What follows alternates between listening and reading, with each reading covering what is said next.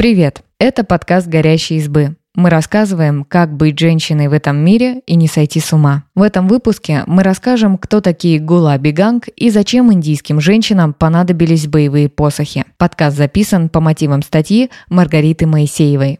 Гулаби Ганг известны также как «розовые сари» или «розовая банда». Это индийское объединение женщин из низших каст. Они одеваются в ярко-розовые сари и носят при себе боевые посохи. А еще участницы банды нападают на тех, кто, по их мнению, ведет себя несправедливо по отношению к женщинам. Рассказываем, как появилась эта организация, за что она выступает и как часто в дело идут боевые посохи. Как возникло объединение? Розовая банда появилась на севере Индии. Ее основала женщина по имени Сампат Пал Деви.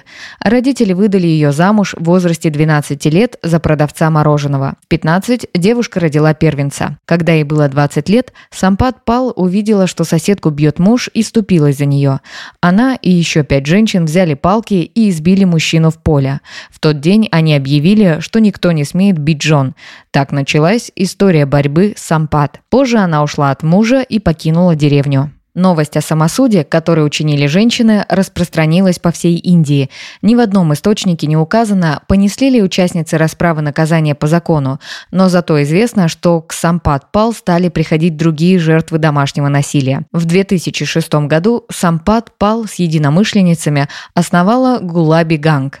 По словам участниц организации, они стремятся обучить женщин защищать себя от насилия и социальной несправедливости. Для этого они учат женщин обращаться с боевым посохом. В том же 2006 году появилась так называемая униформа девушек – розовые сари. Розовый цвет одежды символизирует женственность и силу. Желающие вступить в банду платят членский взнос – 300 рупий. Это около 4 долларов. За эти деньги они получают пожизненное членство в банде, розовое сари и посох. Сложно сказать, сколько именно участниц в объединении. Известно, что координатор банды записывает данные в толстом журнале. Имя женщины, имя ее мужа и название деревни, в которой она проживает. К записи также прикрепляют фотографию. Несмотря на это, точной информации о численности розовых сари нет. В 2014 году журналисты публиковали данные о 270 тысячах участниц. В том же году в другой газете писали, что в объединении состоит 400 тысяч членов, а в документальном фильме, снятом в 2021 году, основательница движения заявила, что их миллион и сто тысяч. Чем занимаются розовые сари? Большинство членов банды – женщины из касты неприкасаемых, самой низшей ступени в индийской кастовой системе. Конституция Индии запрещает любую дискриминацию в отношении членов низших каст, но в реальности высшие касты подавляют неприкасаемых. Как правило, низшие касты живут в бедных сельскохозяйственных районах. Именно таким является город Банда, где зародилось движение розовых сари. Штат, где находится Банда, занимает лидирующие позиции в Индии по количеству случаев домашнего и сексуального насилия над женщинами всех каст. Этот район также известен практикой детских браков и детоубийствами. Их жертвами обычно становятся девочки. Когда СМИ брали интервью у местного населения, большинство жителей не удивлялись тому, что именно в этом регионе возникло женское объединение. Известность Гулаби Ганг получили не столько из-за своей миссии, сколько из-за своих методов. Они избивают палками тех, кто, по их мнению, действует несправедливо. Это насильники, коррумпированные чиновники и даже беглые женихи. Члены банды говорят, что они используют насилие не для того, чтобы нанести физические увечья, а стараются задеть гордость жертвы и уничтожить ее морально. Из-за таких методов журналисты называют членов Гулаби Ганг самопровозглашенными полицейскими. Они преследуют тех, кто, как им кажется, не получил заслуженного наказания. Другими словами, устраивают самосуд. При этом сама Сампат Пал говорит «Я сильнее полиции, они никто по сравнению со мной. Я однажды избила полицейского полицейского. Против Сампат Пал не раз выдвигали уголовные обвинения. Ее обвиняли в беспорядках, организации незаконных собраний, в нападении на государственного служащего и в создании препятствий офицеру при исполнении. Но основательница объединения не понесла никакого наказания. Дэви также не считает участниц банды преступницами. Она говорит следующее. Слово «банда» не обязательно означает преступников. Его можно использовать для описания команды. В этом случае банда не означает что-то отрицательное, а выражает солидарность с другими женщинами. Для женщин Гулаби важно, чтобы их знали как коллектив. На сайте организации сказано, что своими действиями она развивает уверенность женщин в том, что они смогут защитить себя от жестокого обращения. Палка – не единственный метод наказания.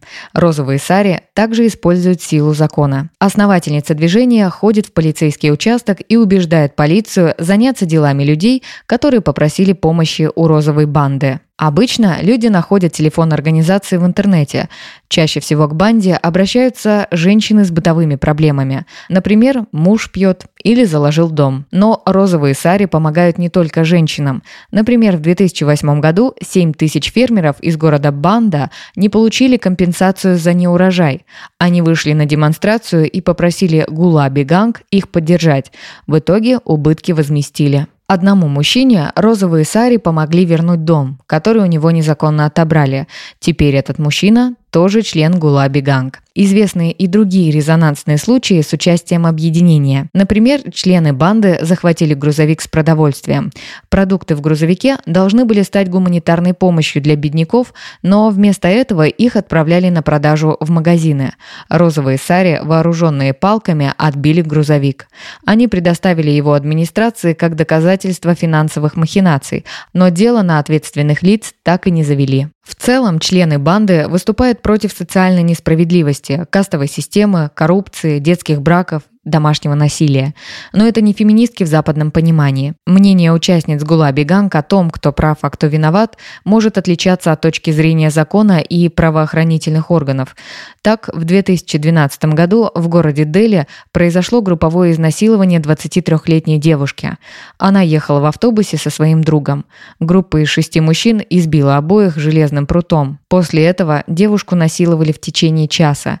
Затем жертв выбросили из автобуса. Девушка Девушка была в критическом состоянии. Ее доставили в больницу и удалили часть кишечника. Несмотря на тяжелое состояние, она успела дать показания полиции, но через 13 дней скончалась. В 2013 году четырех насильников приговорили к смертной казни. В 2020 приговор привели в исполнение. Сампат Пал Деви давала ситуации другую оценку и даже винила жертву.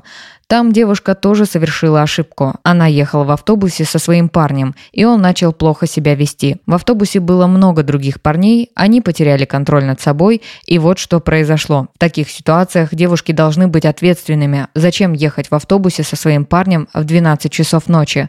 Ты едешь со своим парнем, а почему не с родителями? В этом была ее ошибка, говорит Сампат Пал. Чего добились Гулаби Ганг и как к ним относятся на родине и за рубежом? В регионах, где действует банда, стало меньше случаев насилия над женщинами. У движения есть больше десятка наград от индийских компаний и телешоу. Люди из низших каст благодарны Гулаби Ганг за помощь. Их делами редко занимается полиция, поэтому они обращаются к членам банды, чтобы получить защиту. При этом мы не нашли статей журналистов и интервью, где бы приводили точку зрения жертв банды. В основном сотрудники СМИ берут интервью интервью у членов Гулаби Ганг, либо у Сампат Пал Деви. Из-за этого сложно оценить, что о методах группы думают те, кто были ей наказаны.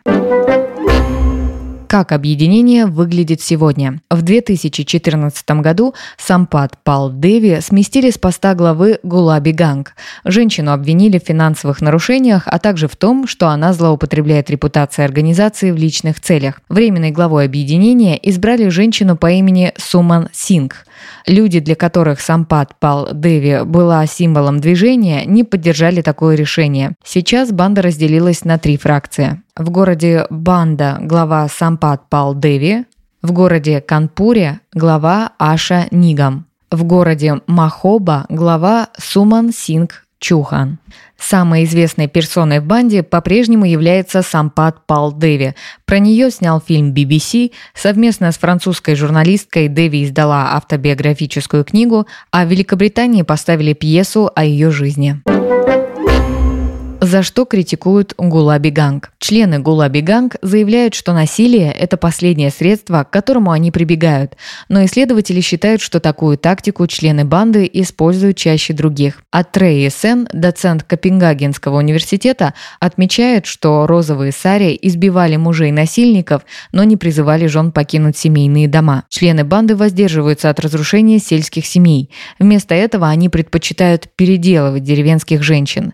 Так, розовая банда якобы дает женщинам шанс вести лучшую супружескую жизнь.